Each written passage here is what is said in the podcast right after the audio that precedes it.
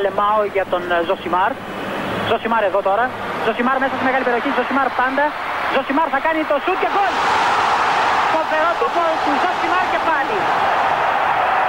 Ο Περέιρα Ζοσιμάρ, 24 χρόνων παίκτης της Βοτακόβο. Να λοιπόν, ο Ζοσιμάρ, ο αποκαλούμενος μαύρος ράμπο από τον πατέρα του, που ήθελε λέει να τον κάνει πυγμάχο και να πάρει τα πρωτεία του Κάσιους Κλέι. Τελικά ο ίδιος προτίμησε να γίνει ποδοσφαιριστής και πράγματι φαίνεται τελικά αυτός είχε το δίκιο. Το δίκιο λοιπόν με το μέρος του Ζοσιμάρ. Εκατομμύρια! Μεγάλη φλάση. Μεγάλη βλάση. Δεν μπορούσα να μην ξεκινήσω το pod με ένα μεγάλο ευχαριστώ σε όλους εσάς για το γεγονός ότι την προηγούμενη εβδομάδα ο Ζοσιμάρ πέρασε το 1 εκατομμύριο ακροάσεις. Δηλαδή, τι πήγατε και φτιάξατε εκεί πέρα. Μεγάλο ευχαριστώ. Πατήστε follow και subscribe σε όλες τις πλατφόρμες. Πείτε το στους φίλους σας. Πολλά χαιρετίσματα σε αυτούς που μας ακούνε από το εξωτερικό. Παίρνω μηνύματα, λέει West Coast, ε, Καναδά και τέτοια πράγματα. Φοβερά, δηλαδή. Ευχαριστώ με κάθε ειλικρίνεια. Πάμε στο θέμα των ημερών. Το θέμα των ημερών είναι φυσικά πού θα πάει ο Κριστιανό Ρονάλντο. Και επειδή σε αυτό το podcast τα κάνουμε όπως θέλουμε τα κάνουμε τα πράγματα, εμείς δεν πρόκειται να ασχοληθούμε με το πού θα πάει ο Κριστιανό Ρονάλντο. Δεν μας αφορά, δεν μας ενδιαφέρει τίποτα από όλα αυτά τα πράγματα. Γιατί γιατί θα πρέπει να κάνουμε μία μικρή αναδρομή εδώ. Πώς κάνουν στις σειρέ και λέει Previously on Lost. Ε, θυμάστε παλιά. Previously on Josimar δηλαδή. Εντάξει, πρέπει να είμαστε πιστοί σε αυτά τα οποία έχουμε πει. Και εδώ έχει έρθει μία από τις μεγαλύτερες δικαιώσεις του συγκεκριμένου podcast. Και εξηγούμε. Τον προηγούμενο Αύγουστο, τον Αύγουστο που μας πέρασε, το μεγάλο θέμα ήταν η επιστροφή του Ρονάλντο στη United. Χαμός. Αλληλούια. Επιστρέφει στο Old Trafford. Στα 36-37 πόσο ήταν τότε. Ψάχνει νέες προκλήσεις ε, στην Premier League, όλα αυτά τα πράγματα. Κάναμε λοιπόν ένα pod τότε με τίτλο NBA του ποδοσφαίρου στο οποίο εξηγούσαμε πρώτον ότι ο Ρονάλντο εδώ και πάρα πολλά χρόνια από τότε που έφυγε από τη Real σκέφτεται όπως σκέφτονται οι μεγάλοι στάρ του NBA. Δεν υπάρχει άλλος ποδοσφαιριστής να το κάνει αυτό, εκείνος το κάνει μόνο. Δηλαδή, ποια θα είναι η επόμενη κίνηση και ποιο θα είναι το επόμενο κεφάλαιο στο αφήγημα το οποίο γράφω ο ίδιος για τον εαυτό μου. Θα πάω κάπου για να φτιάξω μια ιστορία ότι πήγα εκεί και απέδειξα το τάδε πράγμα κλπ. Ακριβώς με τον τρόπο που σκέφτονται την καριέρα τους ο Λεμπρόν, ο Ντουράν, ο Χάρντεν, όλοι αυτοί. Το κείμενο Κριστιανό Νάντο, ο μαθητής του Λεμπρόν, το έχω γράψει το 19, όταν έφυγε από τη Ρεάλ Μαδρίτης Δηλαδή, σκέφτεται σαν το Λεμπρόν. Πού θα πάω ώστε να πάρω ένα πρωτάθλημα ή έναν τίτλο ή να καταφέρω κάτι που κάτι θα σημαίνει και κάτι θα αποδεικνύει. Γιατί, γιατί πρέπει να χτίσω το αφήγημα το προσωπικό μου και δεν θέλω να το χτίσω μέσω των πραγμάτων που κάνω σαν ποδοσφαιριστής, αλλά μέσω των πραγμάτων που πετυχαίνω σαν ποδοσφαιριστής. Όχι με την αξία, αλλά με την καριέρα. Τον Αύγουστο λοιπόν, όταν ο Πορτογάλος επέστρεψε στο Old Trafford και το Manchester για τη United. Είπαμε μισό λεπτάκι. Μισό λεπτάκι. Δηλαδή δεν μπορεί κάθε φορά που ο Ρονάλντο κάνει κάτι να ασχολούμαστε με το τι σημαίνει και τι αποδεικνύει η κίνηση του να πάει κάπου. Πρέπει να κάνουμε και ένα ταμείο. Δηλαδή πάει ο Ρονάλντο στη United. Πριν φορέσει την κόκκινη φανέλα ξανά. Δεν πρέπει να δούμε τι έγινε όταν πήγε στη Juventus. Δηλαδή όταν πήγε στη Juventus έγινε χαμός. Ωραία. Αυτό το χαμό δεν πρέπει να τον κάνουμε ταμείο δεν πρέπει να τον κλείσουμε κάπως. Πάμε στον επόμενο χαμό. Δηλαδή κάθε φορά θα συζητάμε την κίνηση, δεν θα συζητάμε τι αποτέλεσμα είχε. Υπόθηκε λοιπόν σε εκείνο το podcast το εξής. Όταν πήγε στην Juventus, αυτή η μετακίνηση σήμερα τα πάντα. Νέα πρόκληση, καταλείπει τη Real Madrid, πηγαίνει για να πάρει το Champions League με την Juventus που το ψάχνει από τη δεκαετία του 90 που είχε να το πάρει από τότε που παίζει ο Ραβανέλη. Χαμός. Η κίνηση και μόνο το ότι πήγε ο Ρονάλντο στη Γιουβέντους σήμαινε τα πάντα. Όταν έφυγε, δεν σήμαινε τίποτα. Δεν ασχολήθηκε κανένας. Όλοι ασχολήθηκαν με το ότι πάει στη United. Δεν έκανε κανείς ταμείο. Να πήρε, παιδί μου. Τι έγινε τελικά σε αυτή την τριετία. Πέτυχε αυτή η κίνηση, απέδειξε κάτι; Η Γιουβέντους είχε συμβόλαιο μαζί του τετραετές. Στην τριετία τον έβγαλε στο σφυρί. Τι σημαίνει αυτό; Οι οπαδοί της Όταν πήραν τον Ρονάλντο πήγαν να πέσουν κάτω από τη χαρά τους, ας πούμε. Τώρα που φεύγει, ξέρω εγώ, αντιδρούν, δεν αντιδρούν. Θέλουν να φύγει, δεν, θέλ, δεν θέλουν να φύγει. Η κίνηση προς την Κιουβέντους σήμαινε τα πάντα και όταν έφυγε δεν σήμαινε τίποτα. Με αυτά ακριβώς τα λόγια είπαμε στο podcast του Αυγούστου το εξής. Ότι τώρα πάμε να το κάνουμε ανάποδα. Τώρα που είμαστε σοφότεροι. Δηλαδή, αντί να πούμε ότι η επιστροφή του Ρονάλντο στη United σημαίνει τα πάντα, ας το κάνουμε ανάποδα. Είπαμε τον Αύγουστο. Ας πούμε ότι δεν σημαίνει τίποτα, ας πούμε. Ας πάμε κόντρα στο ρεύμα και ας πούμε ότι η επιστροφή του Ρονάλντο στη United δεν σημαίνει τίποτα, μέχρι τελικά να σημαίνει κάτι. Δηλαδή, αντί να πανηγυρίσουμε και να, να τρελαθούμε και να αρχίσουμε να συζητάμε πριν καν, καν παίξει ποδόσφαιρο, ας μην πούμε τίποτα. Α μην πούμε ότι σημαίνει κάτι. Α μην πούμε ότι αποδεικνύει κάτι. Α περιμένουμε να δούμε τι θα συμβεί στο χορτάρι και όταν θα σημαίνει κάτι η επιστροφή του, τότε να το συζητήσουμε. Πριν περάσουν 12 μήνες, από εκείνη τη σκέψη, νομίζω, θεωρώ ότι αποδείχθηκε σωστή. Διότι έγινε ένας ολόκληρος χαμός με την επιστροφή και πριν περάσουν 12 μήνες, τώρα βρισκόμαστε στο πού θα πάει και θέλει να φύγει και, και, και, και. Αποδείχθηκε λοιπόν ότι δεν ανάγκη να θεωρούμε ότι κάτι σημαίνει τα πάντα πριν καν το δούμε να εξελίσσεται. Ας περιμένουμε και μετά ας αποφανθούμε. Τώρα η ερώτησή μου είναι αυτή ρητορική, δεν μπορείτε να μου απαντήσετε. Αλλά η ερώτησή μου είναι αυτή. Οι φίλοι της United που ακούνε το podcast ή όλοι εσείς ουδέτεροι ποδοσφαιρόφιλοι, ας πούμε, που παρόλα αυτά θεωρείτε μεγάλο μέγεθος στη United, προφανώς. Όποια ομάδα και να υποστηρίζετε, θεωρείτε μεγάλο ποδοσφαιριστή τον Ρονάλντο, προφανώς. Τώρα, τι σήμερα τελικά η επιστροφή του στη United; Τι απέδειξε; Ποιο ήταν το αποτέλεσμα, ποιο ήταν το πηλίκο που έγινε ο κακός χαμός πέρυσι. Όταν πλήρωσε συμπληρωθούν 12 μήνες, λέει φεύγω. Πάλι θα κάνουμε το ίδιο λάθος. Να πούμε, Α, πού θα πάει. Α πάει, ας παίξει και θα το δούμε τότε. Γιατί κάθε φορά που ο Ρονάλντο πηδάει από το ένα τρένο στο επόμενο για να εξυπηρετήσει το προσωπικό του αφήγημα, πρέπει πρώτα να το χειροκροτούμε γι' αυτό και δεύτερον να λέμε φοβερό αυτό που συνέβη. Φοβερό αυτό που συνέβη πρέπει να είναι το πίσω, όχι το μπροστά. Γιατί δεν έχει συμβεί ακόμα. Δηλαδή έγινε φοβερή η επιστροφή του, του Ρονάλντο στη United χωρίς να δούμε τι σημαίνει τελικά. 11 μήνες μετά, τι σήμερα τελικά αυτή η επιστροφή; Το ίδιο έγινε και με την προηγούμενη ομάδα. Χαμός όταν πήγε στη Γιουβέντους και άφησε τη Ρεάλ. Το χαμό τον συζητάς όταν έχει ολοκληρωθεί κάτι.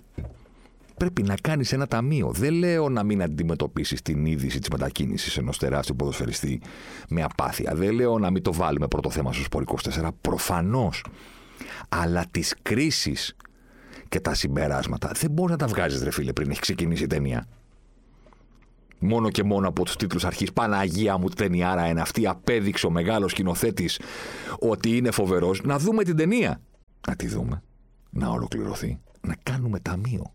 Να τη βάλουμε την είδηση ότι ο μεγάλος σκηνοθέτης συνεργάζεται με τους τάδε ηθοποιούς για να κάνει το τάδε θέμα ταινίας. Να τη βάλουμε την είδηση. Να πούμε στον κόσμο πηγαίνετε στο σινεμά να κόψετε εισιτήρια και δείτε γιατί χαμός. Αλλά όχι να βγάλουμε και συμπεράσματα πριν τη δούμε την ημάδα. Αυτό μας έχει πείσει. Ή μάλλον έχει πείσει την πιστευτική πλειοψηφία του κόσμου ο Ρονάλντο να κάνει. Πήγε στην Κιουβέντου. Φοβερός. Πριν δούμε την ταινία. Φεύγει από την Κιουβέντου. Φοβερός που πηγαίνει στην United. Πριν. Χωρίς να θέλουμε να ασχοληθούμε με το τι έκανε στην Ιταλία. Τώρα πάλι τα ίδια. Πού θα πάει, στην Τζέλσι, στην Bayern, θα κάνει αυτό που ήθελε το 2018 να πάει στην Νάπολη; Πάλι δεν ασχολούμαστε με το τι έγινε στην United. Ε, Α ασχοληθούμε, λέω. Α ασχοληθούμε και με αυτό. Το κάναμε και κατά τη διάρκεια της σεζόν, η αλήθεια είναι. Δεν είναι η πρώτη φορά που τον βάζουμε κάτω. Τον βάλαμε κάτω όταν πήγε και μετά ήλθε εκείνο το 0-5 της United, της Liverpool στο Old Trafford, το οποίο μας έδωσε την αφορμή ας πούμε, να κάνουμε ένα θέμα το οποίο ήταν περισσότερο για τη United παρά για τη Liverpool που έβαλε τα πέντε γκολ. Ο τίτλος ήταν Η φάκα του Ρονάλντο στο Σόλσκερ και το σεισμικό 5-0 της Λίβερπουλ. Τον σχολιάσαμε και τότε.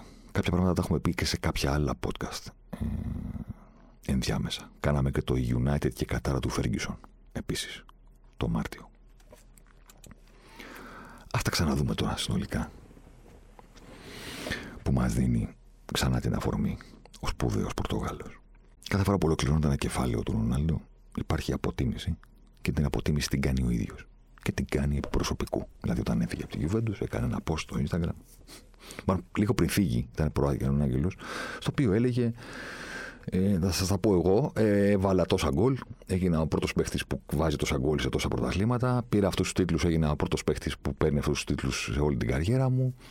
Και ε, ευχαριστώ εδώ που τα έκανα όλα αυτά. Δεν είναι αυτό το ταμείο. Το ταμείο πρέπει να γίνεται από την πλευρά της ομάδας. Από το πρίσμα της ομάδας που απέκτησε τον ποδοσφαιριστή. Έτσι κρίνεται η επιτυχία μιας κίνησης. Η Juventus πήρε τον Κριστιανό ο Κριστιανό έπαιξε τρία χρόνια. Για τη Γιουβέντους αποδείχθηκε καλή αυτή η κίνηση. Ή διαφορετική διατύπωση. Η Γιουβέντους πήρε αυτά τα οποία ήθελε από αυτή την κίνηση. Πέτυχε αυτά τα οποία ήθελε. Εδώ συνήθως η αποτίμηση γίνεται με όρους τίτλων ας πούμε. Και λέει, ξέρω εγώ, πήρε μεν το πρωτάθλημα και το κύπελο, αλλά δεν πέτυχε το, τον στόχο του Champions League. Εδώ βέβαια, εγώ έρχομαι να πω ότι δεν μπορούμε να κρίνουμε έτσι ακριβώς ή μόνο έτσι. Γιατί, γιατί όπως έχω ξαναπεί, οι τίτλοι πρώτον είναι ομαδική προσπάθεια σίγουρα, δεύτερον εξαρτάται από τον αντίπαλο. Δηλαδή, μία ομάδα μπορεί να βελτιωθεί με τις προσθήκες που θα κάνει, αλλά τελικά να μην πετύχει το στόχο της. Γιατί, γιατί βελτιώθηκε πολύ περισσότερο ο αντίπαλός της. Δεν τα ελέγχεις όλα στο ποδόσφαιρο. Ελέγχεις αυτό που είσαι εσύ. Το που είναι αυτό που είσαι εσύ σε σχέση με τον αντίπαλο δεν το ελέγχεις. Δηλαδή, αν ψηλώσεις 10 πόντους το καλοκαίρι στην εφηβεία, έχεις πάρει 10 πόντους.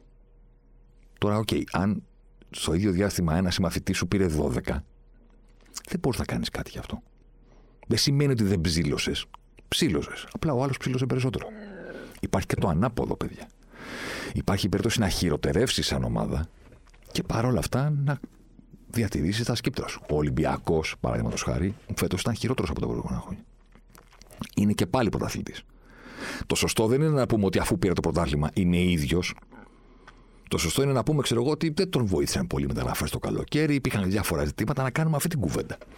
Οπότε δεν μπορώ να έρθω στο μικρόφωνο και να πω ότι αφού η Juventus συνέχισε να παίρνει πρωτάθλημα και το κύπελο, όλα OK. Okay. Ή δεν θα πω ποτέ ότι αφού δεν πήρε το Champions League, ο Ρονάλντο απέτυχε. Όταν το Champions League είναι πάνω απ' όλα θέμα τύχης. Οπότε τι μπορούμε να πούμε. Μπορούμε να πούμε το εξής και να το ενώσουμε και με τη Manchester United. Τη μία σεζόν του Πορτογάλου που από ό,τι φαίνεται δεν θα έχει συνέχεια στο Old Trafford. Ο Ρονάλντο είναι μια μηχανή των γκολ. Κάποτε ήταν πολύ πιο πλήρης ποδοσφαιριστής. Από το 14 και μετά έγειρε αυτό το πράγμα προς τη μία πλευρά δραματικά. Δηλαδή έγινε ο παίκτης ο οποίος σκοράρει, σκοράρει, σκοράρει και κάνει πολύ λιγότερο όλα τα υπόλοιπα πράγματα στο γήπεδο που κάποια στιγμή έκανε πολλά από αυτά. Κάποια στιγμή ήταν και τριμπλέρ και κουβαλούσε μπάλα κτλ. Πήγε προς την περιοχή, αύξησε τα γκολ του, αύξησε την απειλή του, μειώθηκαν όλα τα υπόλοιπα. Μετά ήρθαν και τα χρόνια, ναι, προφανώς. Οπότε έμειναν τα γκολ, μειώθηκαν δραματικά όλα τα υπόλοιπα. Δεν υπάρχει κανένας άνθρωπος στον πλανήτη που να πιστεύει ότι το να πάρεις τον Ρονάλντο δεν σου εγγυάται γκολ. Αυτό είναι. Αυτό αγοράζεις πλέον. Κάποτε ήταν περισσότερα, σίγουρα. Μιλάμε για τον Ρονάλντο του τώρα, των τελευταίων τριών-τεσσάρων χρόνων ή των χρόνων που έχει μπροστά του. Ή το φετινό, εν πάση Τον αγοράζεις και σου εγγύαται γκολ. Και τα βάλε στην Juventus. Η Juventus βελτιώθηκε χάρη στα γκολ του Ρονάλντο. Στο πρωτάθλημα, η Juventus στα τρία χρόνια του Ρονάλντο έβαλε το 19-70 γκολ, το 20-76 γκολ και το 21-77 πριν τον αποκτήσει. Είχε βάλει 86. Ωραίο είναι να κοιτάμε πόσα γκολ έβαλε ο Πορτοκάλο. Αλλά όταν τον πήρε η Juventus, τον πήρε για να βελτιώσει τα πράγματα στην επίθεσή της. Σωστά. Από τα 86 γκολ που έβαλε χωρίς τον Πορτογάλο, την επόμενη χρονιά έβαλε 70. 16 γκολ λιγότερα. Την επόμενη έβαλε 76 και την επόμενη 77. Και τις τρεις χρονιές έβαλε λιγότερα από τα 86. Την πρώτη σεζόν έβαλε 16 γκολ λιγότερα, που νομίζω ότι είναι μεγάλο νούμερο. Δεν είναι 2-3 δηλαδή. Πήραμε ένα πέναλτι παραπάνω, καταλαβαίνεις. 16 γκολ λιγότερα. Και την τελευταία σεζόν έβαλε 9 γκολ λιγότερα. Και αυτό είναι σημαντικό νούμερο. Δεν είναι, ξαναλέω, 2-3 γκολ. Οπότε η ερώτηση είναι η εξής. Ο Πορτογάλος σκόραρε. Η ομάδα στην επίθεση έγινε καλύτερη. Ή επανεδιατυπώνω. Όταν η Ιουβέντους πήρε τον Κριστιανό, τον πήρε για να βάλει περισσότερα γκολ στην επίθεσή της, για να βάλει τα ίδια γκολ στην επίθεσή της ή για να βάλει λιγότερα, όπως έγινε. Τελικά. Απαραίτητη σημείωση. Δεν μετράμε τα γκολ σε όλες τις διοργανώσεις, γιατί τα γκολ σε όλες τις διοργανώσεις είναι μια περίεργη μέτρηση. Γιατί, γιατί δεν είναι πάντα ίδια τα μάτς. Κάποιες χρονιές προχωράς περισσότερο στις διοργανώσεις του κυπέλου Κάποιες άλλες παίζεις λιγότερα μάτς. Επίσης, στις διοργανώσεις των κυπέλων δεν είναι αντίπαλοι ίδιοι κάθε σεζόν. Άλλη κλήρωση έχεις στον όμιλο, άλλη κλήρωση στους 16, στους 8. Καταλαβαίνετε. Ενώ το πρωτάθλημα είναι πάντα 38 αγωνιστικές, δεδομένα. Και οι αντίπαλοι, ναι, μεν από τη μία σεζόν στην άλλη, okay, έχουν τις αλλαγές τους, αλλά πάντα με τη Μίλαν παίζεις. Με την ντερ παίζεις. Δεν έχεις άλλη κλήρωση και άλλο όμιλο. Υπάρχουν οι μεγάλες ομάδες στην Ιταλία ή στην Αγγλία αντίστοιχα, οι μικρομεσαίες και οι πιο μικρές που παλεύουν για τη σωτηρία. Η Premier League, ναι, okay, δεν είναι η ίδια η Tottenham κάθε χρόνο, λέω ένα παράδειγμα, αλλά υπάρχουν οι ομάδες του top 6. Υπάρχουν οι υπόλοιπες από κάτω και υπάρχουν και οι ομάδες που παλεύουν για τη σωτηρία. 38 μάτς, εκεί κοιτάς τα γκολ μιας ομάδας. Γιατί στο Champions League μπορεί να κληρωθεί με άλλον. Ή στο κύπελο μπορεί να κληρωθείς κατευθείαν με ομάδα της Premier League και να αποκλειστείς, ή μπορεί να έχεις τρεις συνεχόμενες κληρώσεις με ομάδες από τη League One, ξέρω εγώ. Να παίζεις με τη Scunthorpe και να βάζεις 7 γκολ, ξέρω εγώ. Ενώ την προηγούμενη χρονιά έχεις παίξει με την Everton και ήταν ένα μάτσο το οποίο κρίθηκε στο ένα γκολ. Γι' αυτό κοιτάμε τα γκολ στο πορτάλιμα. Κλείνει η παρένθεση. Γι' αυτό τον πήρε η Juventus στον Ρονάλντο. Ξαναλέω, δεν μιλάω για το Champions League. Δεν μιλάω για την επιτυχία. Δεν θα πω Α, δεν πήρε το Champions League, άρα απέτυχε. Είναι μπακαλίστικη λογική, τελείως μακριά από το πώς σκεφτόμαστε σε αυτό το podcast. Μιλάμε για το χορτάρι. Τον έκανε το πιο ακριβοπληρωμένο παίχτη του πρωταθλήματος. Και ο Ρονάλντο είναι φορ. Γκολτζής. Πλέον περισσότερο από οτιδήποτε άλλο στο γήπεδο. Τα γκολ αγόρασε. Η ερώτηση είναι απλή. Τον πήρε για να βάλει λιγότερα. Ακόμα και τα ίδια να έβαζε. OK. Okay. Ξέρω εγώ πόσο μεγάλη αλλαγή. Δηλαδή έχεις έναν καναπέ στο σαλόνι, φέρνει έναν άλλον. Πάλι έναν καναπέ έχεις. Δεν προσθέτεις κάτι. Όταν ένας ποδοσφαιριστής είναι συνώνυμο των γκολ και δεν είναι πλέον ψηλά στην προσφορά σε άλλα πράγματα, τα υπόλοιπα είναι από μέτρια έως ανύπαρκτα, ας πούμε. Γκολ είναι που προσφέρει. Όταν τον αποκτάς, δεν τον αποκτάς για να βάλεις περισσότερα. Ούτε καν τα ίδια νομίζω ότι συνιστούν επιτυχία. Δηλαδή, αν βάλεις τα ίδια γκολ, ξέρω εγώ μια τρύπα στο νερό δεν έχεις κάνει. Ειδικά όταν έχεις δώσει ένα σκασμό λεφτά, ε. Πάμε στη United. Η United πέρυσι έβαλε 73 γκολ στο πρωτάθλημα. Τα περισσότερα σε σχέση με τα προηγούμενα χρόνια. Δηλαδή το 18 είχε βάλει 68 γκολ. Χάλια. Το 19 65. Μαύρα χάλια. Το 20 έβαλε 66. Πέρυσι κάνει ένα σημαντικό άλμα προς τα πάνω στην επιθετική της παραγωγή και βάζει 73. Και το καλοκαίρι επιστρέφει ο Ρονάλντο. Ο εγγυητής των γκολ. Η μηχανή του σκοραρίσματος. Και βγαίνει πρώτο σκόρερ της ομάδας φέτος. Βάζει 18 γκολ, 15 αν αφαιρέσουμε τα πέναλτι. Εγώ δεν θα κρίνω αν είναι πολλά ή όχι τα 15 γκολ. Άλλη κουβέντα αυτή. Η ομάδα των 73 τερμάτων πήρε τον Ρονάλντο. Βελτιώθηκε η επίθεσή της. Πώς έβαλε φέτος, 57. Κατά διαβολική σύμπτωση, 16 γκολ λιγότερα. 16 γκολ λιγότερα έβαλε η Γιουβέντους την πρώτη χρονιά με τον Κριστιανό σε σχέση με την προηγούμενη της. 16 γκολ λιγότερα έβαλε φέτος η United σε σχέση με πέρυσι.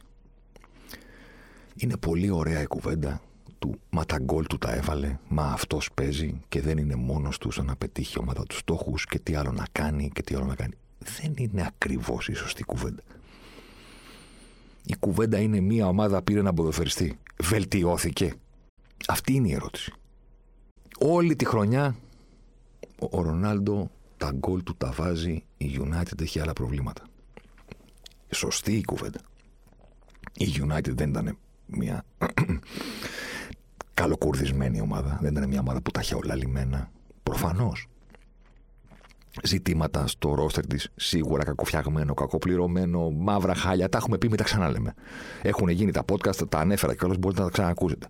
Ο Σόλσκερ μεταβάνει σε ένα βαθμό. Κάποια στιγμή θα αποδεικνυόταν ότι είναι ανεπαρκής. Κυρίως γιατί είναι πολύ πιο πάνω του ο Κλόπ και ο Γκουαρδιόλα και ο Τούχελ. Και δεν φταίει ο ίδιος που δεν είναι τόσο ψηλά. Αν είχε αντιπάλους πιο κοντά στα μέτρα του ο Νορβηγός, θα πήγαινε καλύτερα. Κάποια στιγμή θα αποδεικνύονταν η ανεπαρκία του. Θέλω να πω ότι δεν είναι όλα γύρω από τον Κριστιανό φοβερά και τρομερά και τα χάλασε εκείνος. Είναι δυσλειτουργικά. Συμφωνούμε. Τα δυσλειτουργικά πράγματα γύρω από τον Ρονάλντο πέρυσι χωρίς αυτόν έβαλαν 73 γκολ. Αυτά που έχουν προβλήματα, που είναι μακριά από την Τζέλσι και τη City και τη Λίβερπουλ, που δεν είναι εύκολο να κάνουν πρωταθλητισμό όταν είναι τόσο μπροστά οι ανταγωνιστές τους. Αυτά που έκανε η United με αυτό το ρόστερ ήταν για 73 γκολ.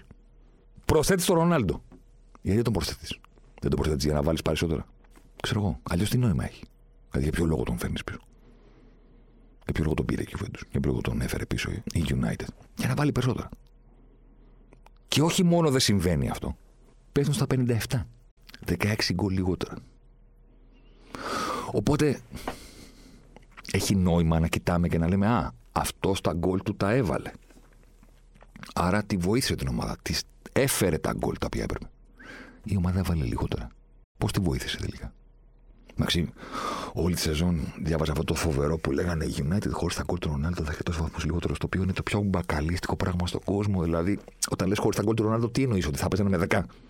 Κάπως άλλο θα παίζει τη θέση του.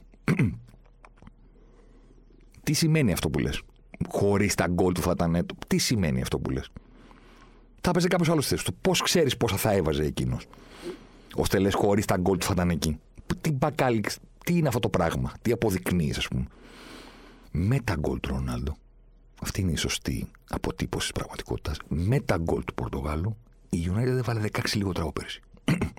και έγινε και στη United, έγινε και στη Juventus. Βοηθήθηκαν αυτές οι ομάδες από την επένδυση που έκαναν. Ο Ρονάλντο ήταν ο πιο ακριβοπληρωμένο παίχτης του πρωταθλήματος. Στην Ιταλία, προφανώς, και φέτος στην Premier League. Πήγε η United το καλοκαίρι και του έδωσε συμβόλαιο 30 εκατομμύρια ευρώ. Και έβαλε 16 γκολ λιγότερα. Εγώ δεν θα πω του τα έδωσε και έμεινε εκτός Champions League. Δεν θα πω αυτό. Γιατί έχω εξηγήσει πολλές φορές στο podcast ότι η United πέρυσι βγήκε στη δεύτερη κατά τύχη. Δηλαδή δεν ήταν έτοιμη να σταθεροποιηθεί εκεί. Θα έπρεπε να δώσει φέτος με ή χωρίς τον Πορτογάλο μεγάλη μάχη για να μείνει στην τετράδα από τη στιγμή που City, Liverpool, Chelsea ήταν μάλλον σίγουρες και η τότε να μην είχε τη βελτίωση που είχε με τον Κόντε. Θα έπρεπε να δώσει μεγάλη μάχη. Βέβαια ήταν τόσο χάλια η United που δεν έδωσε καν τη μάχη. Θέλω να πω, ήταν, φάνηκε σχετικά νωρίς, ας πούμε, ότι δεν πρόκειται να μπει στην τετράδα. Δεν θα έρθω στο μικρόφωνο να πω ότι, α, όταν τον πήραν ήταν δεύτερη και τώρα βγήκανε εκτός Champions League, οπότε ε, απέτυχε ο Πορτογάλος. Μακριά από μένα αυτή η λογική. Μιλάμε για το ποδόσφαιρο. Έβαλαν 16 λιγότερα γκολ. Πώς βοηθήθηκαν; Αφήνουμε την επίθεση. Εκεί που η πλειοψηφία μετράει τα γκολ του Πορτογάλου και λέει μια χαρά έπαιξε. Ορίστε. Σκόραρε. Δεν κοιτάει το αν βελτιώθηκε η επίθεση της ομάδας, η παραγωγή της με εκείνον. Λέει σκόραρε αυτός, οπότε εντάξει, τη δουλειά την έκανε. Πάμε σε κάτι άλλο. Το έχουμε αναφέρει και σε ένα τελευταίο podcast. Δεν μπορώ να θυμηθώ πότε το είπαμε, βέβαια. Η αλήθεια είναι. Ξεχνάω, γερνάω, δεν ξέρω τι γίνεται ακριβώς. Κάπου το πέταξα κάπου το συζητήσαμε. Πάμε να το βάλουμε κάτω. Μιλάμε για τα πέντε μεγάλα πρωταθλήματα της Ευρώπης. Αγγλία, Ισπανία, Ιταλία, Γερμανία, Γαλλία. Top 5. Συνολικά μιλάμε για 98 ομάδες. Και την Bundesliga έχει δύο λιγότερες. 98 ομάδες, ωραία. Πάμε τώρα να πούμε πόσους ποδοσφαιριστές μπροστά από την άμυνα έχουν αυτές οι ομάδες. Να πούμε, ξέρω εγώ, ότι δεν μετράμε δηλαδή τερματοφύλακες και αμυντικούς. Να πούμε ότι έχουν 14 ποδοσφαιριστές. Ξέρω εγώ, έχουν 8 ε, μέσους πάνω κάτω και 6 στην επίθεση. Να πούμε ότι είναι ένα τέτοιο ε, νούμερο, 14 με 12. Κάπου εκεί. Πού, πού θέλετε να καταλήξουμε; Να καταλήξουμε ότι έχουμε 13. Εντάξει. 98 επί 13. 1274 ποδοσφαιριστές αγωνίζονται σε όλες τις ομάδες των πέντε μεγάλων πρωταθλημάτων μπροστά από την άμυνα. Δεν είναι ούτε αμυντικοί, ούτε θερματοφύλακες. Είναι εξάρια, οχτάρια, δεκάρια, εξτρέμ, επιθετική, δεύτερη επιθετική. Τι θέλετε. Όλοι αυτοί. Τους βάζουμε λοιπόν σε μια λίστα και τους κατατάσσουμε από το 1000 ως το, από το 1, με συγχωρείτε, μέχρι το 1274. Α πούμε ότι είναι τόσοι. Ωραία. Και τους κατατάσσουμε ανάλογα με το πόσες φορές πιέζουν τον αντίπαλο κατά τη διάρκεια ενός 90 λεπτού. Pressures per 90 minutes. Πώς λέμε shoot per 90 minutes, πόσα shoot κάνει κατά μέσο όρο ποδοσφαιριστής, πώ λέμε πάσε, ωραία. Μετράμε την πίεση στην μπάλα. Σε αυτή τη λίστα, από το 1 μέχρι το 1274, σε ποια θέση πιστεύετε ότι ήταν τη σεζόν που τελείωσε ο Κριστιανό Ρονάλντο; Απάντηση στην τελευταία. Κανένας ποδοσφαιριστής σε Αγγλία, Ισπανία, Ιταλία, Γερμανία και Γαλλία δεν πίεσε λιγότερο από τον Κριστιανό Ρονάλντο. Ούτε ένας. Ο Πορτογάλος είναι στην τελευταία θέση. Παρένθεση, στην λίστα αυτή μετράμε ξέρω, και τον Ζλάταν που είναι 40 χρόνων. Και τον Μέση που περπατάει, που πέρασε COVID μέσα σε σεζόν και για δύο μήνες είχε long COVID και δεν μπορούσε να κουνηθεί. Τους μετράμε όλους. Και τους 17χρονου και τους 40χρονου στην περίπτωση του Ζλάταν. Ο ποδοσφαιριστής που πίεσε λιγότερο από όλους σε όλα τα πρωταθλήματα, στην Γκάντιθ, στην Μπαρσελόνα, στην Πιατσέντσα, στη... σε όλες τις ομάδες, στην Νόριτς που έπεσε με το μαγιό, ήταν ο Κριστιανό Ρονάλντο. Την ακούω την απάντηση. Μα δεν είναι δουλειά του να πιέζει, η δουλειά του είναι να βάζει γκολ. Τα καλύψαμε τα γκολ. τα έβαλε και η επίθεση της United δεν έβαλε περισσότερα. Έβαλε λιγότερα. Αλλά υπάρχει και το υπόλοιπο κομμάτι του παιχνιδιού. Ξέρετε καμία καλή ομάδα στον κόσμο που να μην πιέζει. Υπάρχει αυτό το πράγμα στο σύγχρονο ποδόσφαιρο πλέον. Υπάρχει η άνεση, το δικαίωμα μιας ομάδας να είναι καλή, να είναι ανταγωνιστική, να πετυχαίνει τους στόχους της χωρίς πίεση. Είτε την κάνει ψηλά στο γήπεδο, είτε την κάνει πιο χαμηλά, είτε την κάνει για μισή ώρα κάθε μάτς, είτε την κάνει για παραπάνω. Δεν είναι όλες οι ομάδες ίδιες. Αλλά η πίεση στην μπάλα υπάρχει. Αντέχει μια top ομάδα, μια οποιαδήποτε ομάδα στο σύγχρονο ποδόσφαιρο όταν έχει έναν ο οποίος είναι ο τελευταίος κάτω και από το 40χρονο Ζλάταν, κάτω και από το Μέση. Μπορεί, αντέχετε το ball watching, ότι βλέπω την μπάλα και την παρακολουθώ. Το train spotting, ας πούμε, ότι κάθομαι και βλέπω τα τρένα να περνάνε. Απάντηση. Σε προηγούμενα πόντου για τη United είχαμε πει ότι υπήρχε η ψευδέστηση ότι πέρυσι η United βελτιώθηκε. Γιατί την είπαμε ψευδέστηση, γιατί μπορεί να βελτιώθηκε η βαθμολογική της θέση. Αλλά αυτό ήταν συγκυριακό γιατί κατέρευσε η Liverpool, γιατί η Chelsea είχε στο μισό της σεζόν τον ηθοποιό Λάμπαρτ. Στην πραγματικότητα, το είπαμε αρκετές φορές, η United των δύο προηγούμενων σεζόν από τη φετινή ήταν ίδια. Ίδια. Το 2020 είχε 1,28 goal, expected goals υπέρ, 0,92 κατά. Expected goals difference 0,36 το παιχνίδι. Πέρυσι είχε 1,38 υπέρ, 1,03 κατά. 0,35 expected goals difference. 0,36 μέσος όρος του 20, 0,35 του 21. Ίδια και απαράλλακτη. Βελτιώθηκε λίγο στην επίθεση. Έγινε λίγο χειρότερη δυνάμει. Τι έγινε φέτος; Πάμε να δούμε. στην επίθεση με τον Κριστιανό από το περσινό 1,38 έπεσε φέτος στο 1,34. Πτώση μικρή. Η άμυνά της από το περσινό 1,03 ανέβηκε στο να δέχεται κατά μέσο όρο σε κάθε παιχνίδι απειλή 1,34.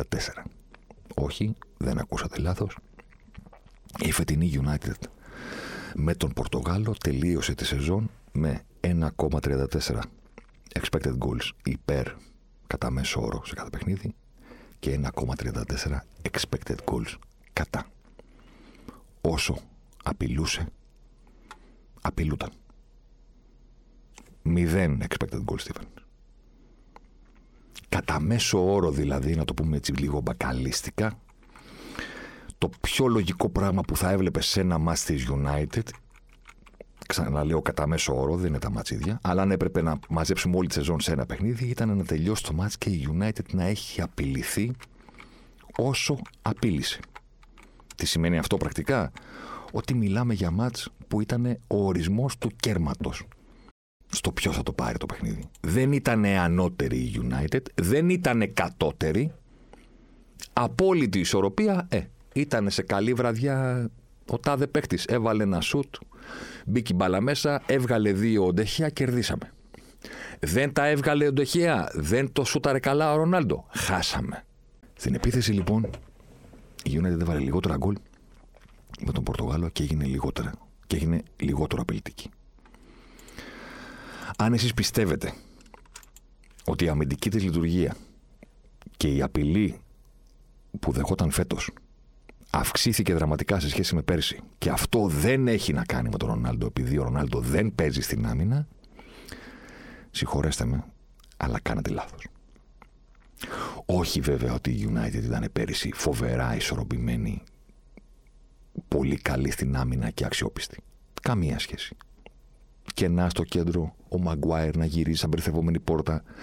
Παίχτες που δεν έχουν θέση στη United και αποκτήθηκαν ως το μέλλον, ας πούμε, όπως ο Μπιζάκα προβλήματα που τα έχουμε ξανασυζητήσει. Δεν θα έρθω να πω στο μικρόφωνο ότι ήταν όλα τέλεια. Και επειδή ο Πορτογάλος δεν πιέζει καθόλου. Όχι, δεν πιέζει πολύ, δεν πιέζει καθόλου. Χάλασαν όλα. Ήταν πέρυσι αυτά που ήταν. Μια ομάδα που απειλείται στο 1,03. Πολύ μακριά από την αμυντική λειτουργία της Τσέλσι με τον Ντούχελ, της Λίβερπουλ ή της Σίτι. 1,03. Η τη what it Όχι φοβερή, όχι και άθλια μέτρια. Με ανάγκη βελτίωσης. Το μέτριο με ανάγκη βελτίωσης φέτος έγινε τραγικό. Και η United δεχόταν όση απειλή έβαζε η ίδια στον αντίπαλο. Όντως πιστεύετε ότι δεν έχει να κάνει η παρουσία του Ρονάλντου με αυτό; Ότι δεν τα έκανε χειρότερα τα πράγματα σε μια ομάδα που δεν πατούσε και πάρα πολύ καλά. Το γεγονός ότι ταυτόχρονα με αυτά που έχει στο κέντρο της που είναι προβληματικά, ταυτόχρονα με την αμυντική συμπεριφορά που δεν είναι και καλύτερη, έχει και έναν που κοιτάει. Άμυνα δεν παίζει ο Ρόναλντ. Το ανάθεμα δεν θα το φάει όπως τον τρώει ο Μαγκουάιρ. Δεν θα τον κράξουν όπως το Φρέντι, το Μάτιτς ή το οτιδήποτε. Οι άλλοι θα φάνε τη λέζα. Αλλά τώρα στο σύγχρονο ποδόσφαιρο θέλετε να μου πείτε ότι δεν επηρεάζει το αν ο επιθετικός ξεκινάει την πίεση από την πρώτη γραμμή. Όντως. Κατά τη διάρκεια της σεζόν, ο Ρονάλντο κέρδισε πολλά πρωτοσέλιδα. Γιατί, γιατί έβαζε κόλ στο τέλος που έδιναν νίκες. Το έκανε στο Champions League, το θυμάστε. Villarreal, Αταλάντα, Αταλάντα εκτός. Φοβερός και όλα αυτά τα πράγματα. Τότε, και αυτό νομίζω το είχαμε πει σε ένα βούτ, αλλά δεν έχει σημασία. Τότε η σκέψη μου ήταν ότι τον χειροκροτάμε που είναι καθοριστικός στο τέλος και οφείλουμε να το κάνουμε. Το ερώτημα που δεν βάζουμε είναι γιατί η United παίζει με την Αταλάντα και το μάτς είναι οριακό. Γιατί η United παίζει με την Αταλάντα και δεν είναι καλύτερη από την Αταλάντα τόσο ώστε να μην χρειάζεται να τη σώσει ο Ρονάλντο στο τέλος. Η δουλειά του, η δουλειά κάθε superstar, η δουλειά της ομάδας δεν είναι να καθαρίζει στο τέλος. Αυτό είναι κάτι που πρέπει να κάνεις όταν προκύπτει ως ανάγκη. Δεν μπορεί να είναι το πλάνο σου. Δεν μπορεί το πλάνο να είναι θα μας παίζει η Villarreal στο Old Trafford ή η Αταλάντα στο Old Trafford και στο τέλος θα βάζουμε και ένα δεύτερο φόρο όπως έγιναν στα μα και μόλις βάλουμε δεύτερο φόρο θα πάει ο Κριστιανό Ρονάλντο στο δεύτερο δοκάρι και τότε θα δείξει ότι εκεί είναι killer και θα πάρουμε το μάτι. Δεν είναι το πλάνο αυτό. Ο ίδιος το παίρνει το χειροκρότημα. Αλλά όταν τον απέκτησε United, τον απέκτησε για να τις κερδίζει αυτές τις ομάδες ως ανώτεροι. Αυτός είναι ο στόχος. Το να είσαι καλύτερος στον αντίπαλο. Να έχεις 1,34, λέμε, expected goals υπέρ και να έχεις 0,60 ξέρω εγώ παθητικό. Οπότε να είσαι σταθερά καλύτερος στον αντίπαλο και να ελπίσεις ότι αυτό θα σου δώσει νίκες. Γιατί ποτέ δεν ξέρεις, μπορεί να είσαι και άτυχο. Αλλά να είσαι καλύτερος από τον αντίπαλο. Η United ούτε απείλησε περισσότερο. Η αμυντική της λειτουργία χειροτέρευσε δραματικά και έφτασε σε αυτό που σας περιγράφω. Έχω και ένα άλλο μετρικ. Σας το έχω ξαναπεί που μετράω ε, με ένα δική μου, μια δική μου έτσι ιδέα, ας πούμε. Έχω τα παιχνίδια των ομάδων στην Premier League και στην Ελλάδα το κάνω. Και έχω μια φόρμουλα που λέει ωραία, ότι αν μια ομάδα σε ένα μάτς έχει παραπάνω από 0,40 expected goals περισσότερο από τον αντίπαλο, τότε σε αυτό το μάτς ήταν καλύτερη και δικαιούταν να το κερδίσει. Καταλαβαίνετε θέλω να πω. Είναι μπακαλιστικό, αλλά ισχύει για όλους. Αν ο αντίπαλος είχε παραπάνω από 0,40 goal, expected goals υπέρ του, τότε ήταν χειρότερη. Και ό,τι είναι ενδιάμεσο, δηλαδή το 1,20 παίζει η Liverpool με τη United, 1,20 η Liverpool, 1,40 η United. 0,20 είναι η διαφορά τους, πολύ μικρή. Εγώ αυτό το μάτι το λέω όσο δύναμη. Παίζει η United με την Norwich. 2,10 expected goals η United, 0,90 η Norwich. Αυτό το match το λέμε ανώτερη η United. Μεγάλη διαφορά των expected goals. Κάπως έτσι τα χωρίζω σε αυτά τα οποία μια ομάδα είναι ανώτερη γιατί απείλησε περισσότερο, στα μάτια τα οποία ήταν χειρότερη γιατί απειλήθηκε πολύ περισσότερο και στα ενδιάμεσα που είναι, ξέρω εγώ, 1,80 expected goals μια ομάδα, δύο η άλλη. Αυτό το λέμε ισοδύναμο. Πολύ ωραία. Πάμε να δούμε τη United. Το 2020 η United ήταν σε 19 μάτσα από το 38 του Premier League, στα μισά δηλαδή, ακριβώς ανώτερη. Σε 10 ήταν το αμφίροπο ισοδύναμο παιχνίδι και σε 9 ο αντίπαλος την απείλησε περισσότερο, οπότε τη λέμε χειρότερη. 19-19. Σχεδ... Φοβερή ισορροπία. Στα μισά μάτια ήταν ανώτερη και τα υπόλοιπα, μ, ξέρεις, στο ενδιάμεσο. Πέρυσι, που έκανα αυτό το, το αλματάκι στη βαθμολογία, η United ήταν πάλι καλύτερη από τον αντίπαλο σε 19 παιχνίδια. Πάλι στα μισά. Βελτιώθηκε όμως στο πώ διαχειρίστηκε τα άλλα μάτς. Τα υπόλοιπα 19 παιχνίδια ήταν σε 12 αμφίροπα και σε 7 χειρότεροι. Από τα 9 μάτς που ήταν χειρότεροι έπεσε στα 7. Μικρή διαφορά, αλλά τσούκου τσούκου. Μια βελτίωση. Δεν μπορεί να γίνουν και θαύματα τη μια σεζόν στην άλλη. Σταθερός αριθμός που είναι καλύτερα τον αντίπαλο. 19-19 στον πόντο, μειώσαμε τα μάτς που είμαστε χειρότεροι και αυξήθηκαν τα αμφίρροπα. Τα αμφίρροπα, ξέρεις, είναι λίγο ρέντα, κέρμα, να πάρεις ένα πέναλτι, ξέρεις. OK. Okay. Να επηρεαστεί η βαθμολογική σου συγκομιδή. Φέτος, 15 ματς ανώτερη από τον αντίπαλο. Από τα 19 σταθερά για δύο χρόνια, στα 15. 12 ματς αμφίρροπα, όσα και πέρυσι, 11 χειρότερη. Πώς βοηθήθηκε αυτή η ομάδα από την ιστορική επιστροφή την περσίνη; Πώς, πού και ξαναλέω δεν βάζω στο κομμάτι ότι ήταν δεύτερη και βγήκε εκτός τα βουλή. Αυτό μπορεί να συμβεί ακόμα και αν είσαι βελτιωμένος. Για να κρίνουμε μια ομάδα, για να κρίνουμε μια μεταγραφή, πρέπει να κοιτάξουμε την ίδια την ομάδα, τη σύγκριση με τον εαυτό της, όχι τη σύγκριση με τους άλλους. Γι' αυτό έχω μαζέψει όλα αυτά τα στοιχεία για να σας τα πω. Δεν τη συγκρίνω με τη City. Δεν έχει νόημα. Ούτε θα κάνω τον μπακαλίστικο να πω πήγε στη Juventus που ήταν πρωταθλήτρια για να της δώσει το Champions League και την άφησε σχεδόν στο Europa. Γιατί την τελευταία αγωνιστική της τρίτης θητείας του η Juventus ήταν εκτός Champions League και βγήκε κατά τύχη στο Champions League γιατί έφερε χ η Νάπολη την τελευταία αγωνιστική. Ούτε θα ερχόμουν να πω το ίδιο. Α, η United πέρυσι ήταν δεύτερη, χα, χα, χα, και τώρα βγήκανε η Europa League.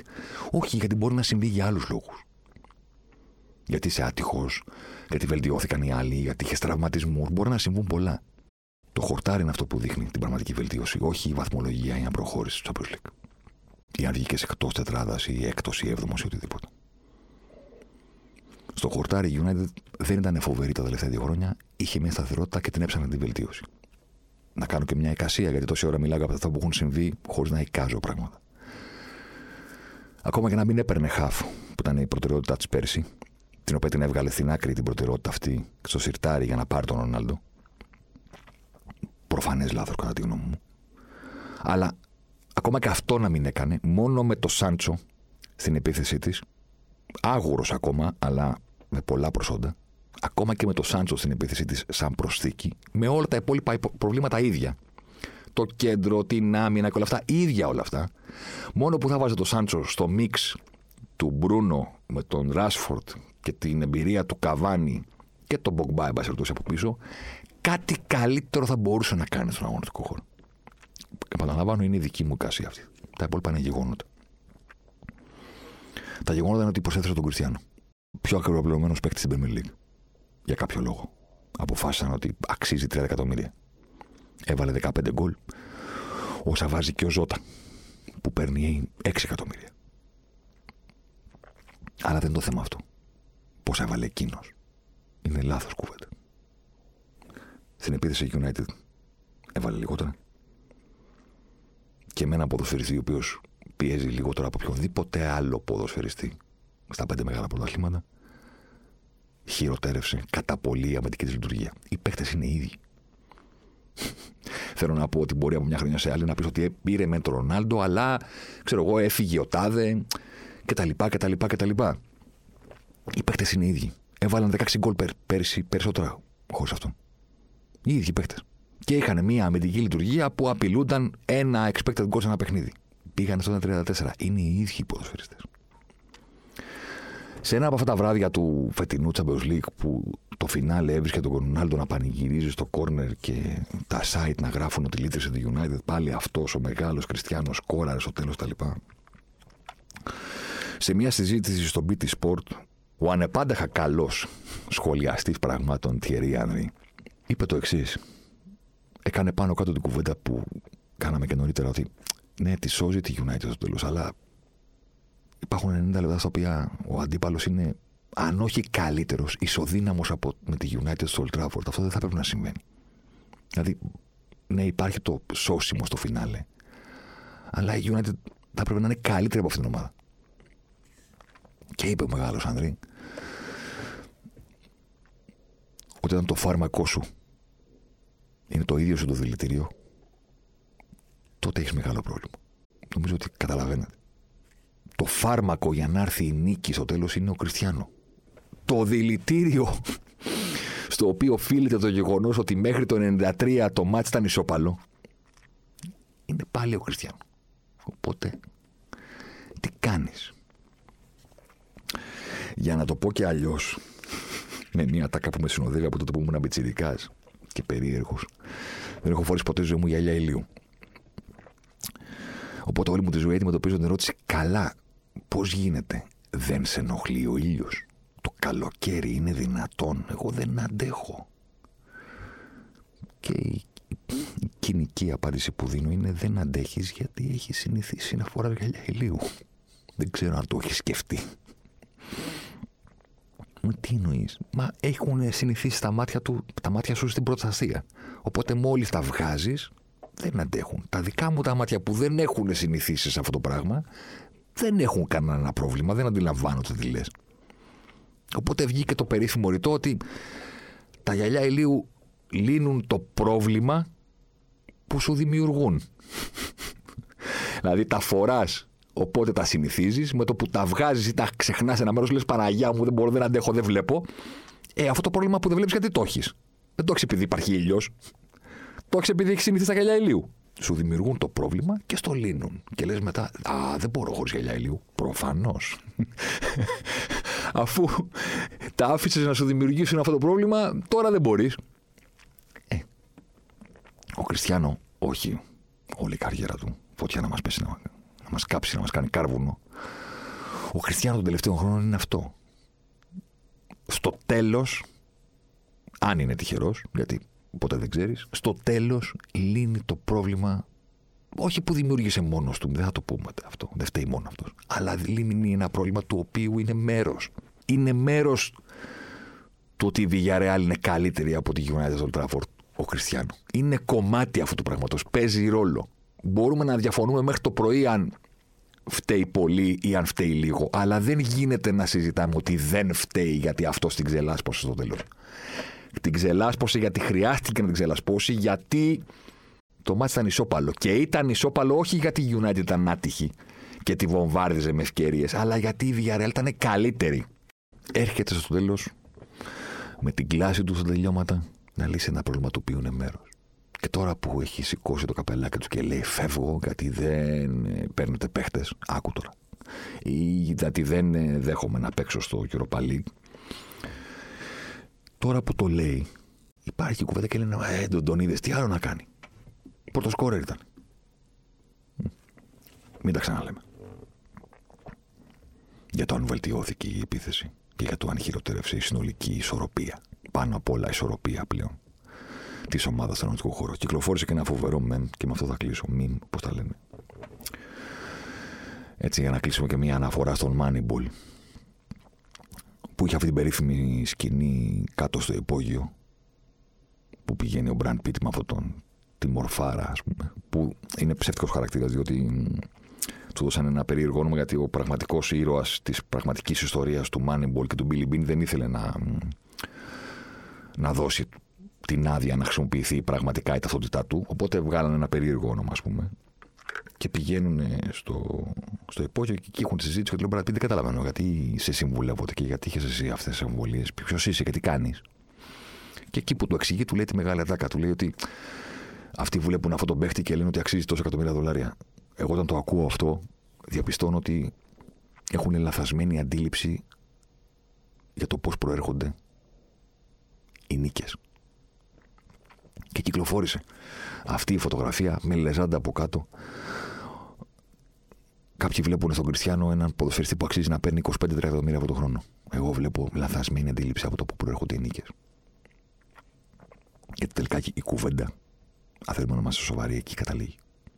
Θες να γίνεις καλύτερος από πέρσι. Είσαι η United. Είσαι η Liverpool που θέλει να κυνηγήσει τη City. Είσαι η Μίλαν που θέλει να πάρει ξανά το πρωτάθλημα στην Αγγλία. Ο τρόπος είναι τελικά στο να έχεις κάθε σεζόν καλύτερο έλεγχο των αγώνων από την προηγούμενη.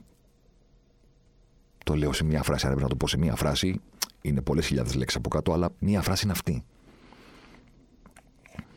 Καλύτερο έλεγχο. Κάθε χρόνο να απειλείς περισσότερο, να απειλείς λιγότερο χρονιά με τη χρονιά να βελτιωθείς. Είσαι United, είσαι δύο χρόνια σταθερή. Τι πρέπει να κάνεις όταν πέρυσι είσαι στο 1,38 expected goals υπέρ, υπέρ 1,03 κατά. Να αυξήσεις όσο μπορείς το 1,38, να απειλήσεις λιγότερο, να μειώσεις το 1,03, να απειληθείς λιγότερο. Οπότε το 0,35 το οποίο έχεις, ξέρω εγώ, expected goals difference, να το κάνεις 0,50. Του χρόνου 0,60-0,70. Πάλι κάτω από τη Liverpool και τη City θα είσαι για να τα λέμε όλα, αλλά θα γίνεις καλύτερη ομάδα. Θα γίνεις Chelsea. Η Chelsea εκεί είναι τα τελευταία χρόνια. Πίσω από Liverpool και City, αλλά εκεί, στο 65-75. Είναι βελτιωμένοι. Τι να του βάλουμε τώρα, χέρι που δεν μπορεί να πιάσει τους άλλους. Τι να κάνουμε, είναι καλύτερη. Η ίδια η Chelsea όμως έχει βελτιωθεί. Είσαι United, θες αυτό το 0,35 να το κάνεις 0,50. Αυτό είναι ο στόχος. Η ευχή σου. Να το κάνεις 0,60 σε δύο χρόνια, σε 3, 0,70. Ωραία, πώς γίνεται αυτό; Δεν γίνεται με τον Ρονάλντο. Δεν γίνεται με το φόρ. Θα απειλήσεις περισσότερο αν φτιάξεις πράγματα στις άλλες θέσεις. Θα απειληθείς λιγότερο αν φτιάξεις την οργάνωσή σου και ναι με μεταγραφές, το κέντρο σου, την αμυνά σου, το να πιέζουν ψηλότερα. Η ατάκα αυτή, λαθασμένη αντίληψη από το που προέρχονται οι νίκες. Μεγαλώσαμε πιστεύοντας οι φόρ δίνουν νίκες, τα γκολ τους δίνουν νίκες. Ισχύει. Αλλά όπως είπαμε και στο άλλο pod, η επιθετική δεν είναι χωρίς σε killer για χασογκόλιδε. Όλοι τα κόλ που πρέπει βάζουν. Πρέπει να, να βρεις αυτούς που απειλούν πολύ. Και αφού τους έχεις, μετά πρέπει να βρεις αυτούς που θα τους ταΐσουν πολύ. Και μετά πρέπει να βρεις τους κόφτες που θα κόβουν και θα σου επιτρέπουν να μείνεις ψηλά στο γήπεδο και να βρεις αντιπιθέσεις. Έτσι έρχονται οι νίκες. Αυξάνονται. Η κασία μου είναι, αλλά θα την πω. Κάντε μου μήνυση. Το 1,34 η United θα το πήγαινε λίγο παραπάνω αν απλώς έβαζε το Σάντσο. Λέω. Και αν έπαιρνε και έναν μέσο και φρόντιζε καλύτερα την αμυντική της ισορροπία και συνέχισε να πιέζει και να τρέχει ψηλά, μπορεί και να το κατέβαζε μαζί με το βαράν που βέβαια είχε τραυματισμούς και δεν της βγήκε. Το 1,03 που δέχονταν.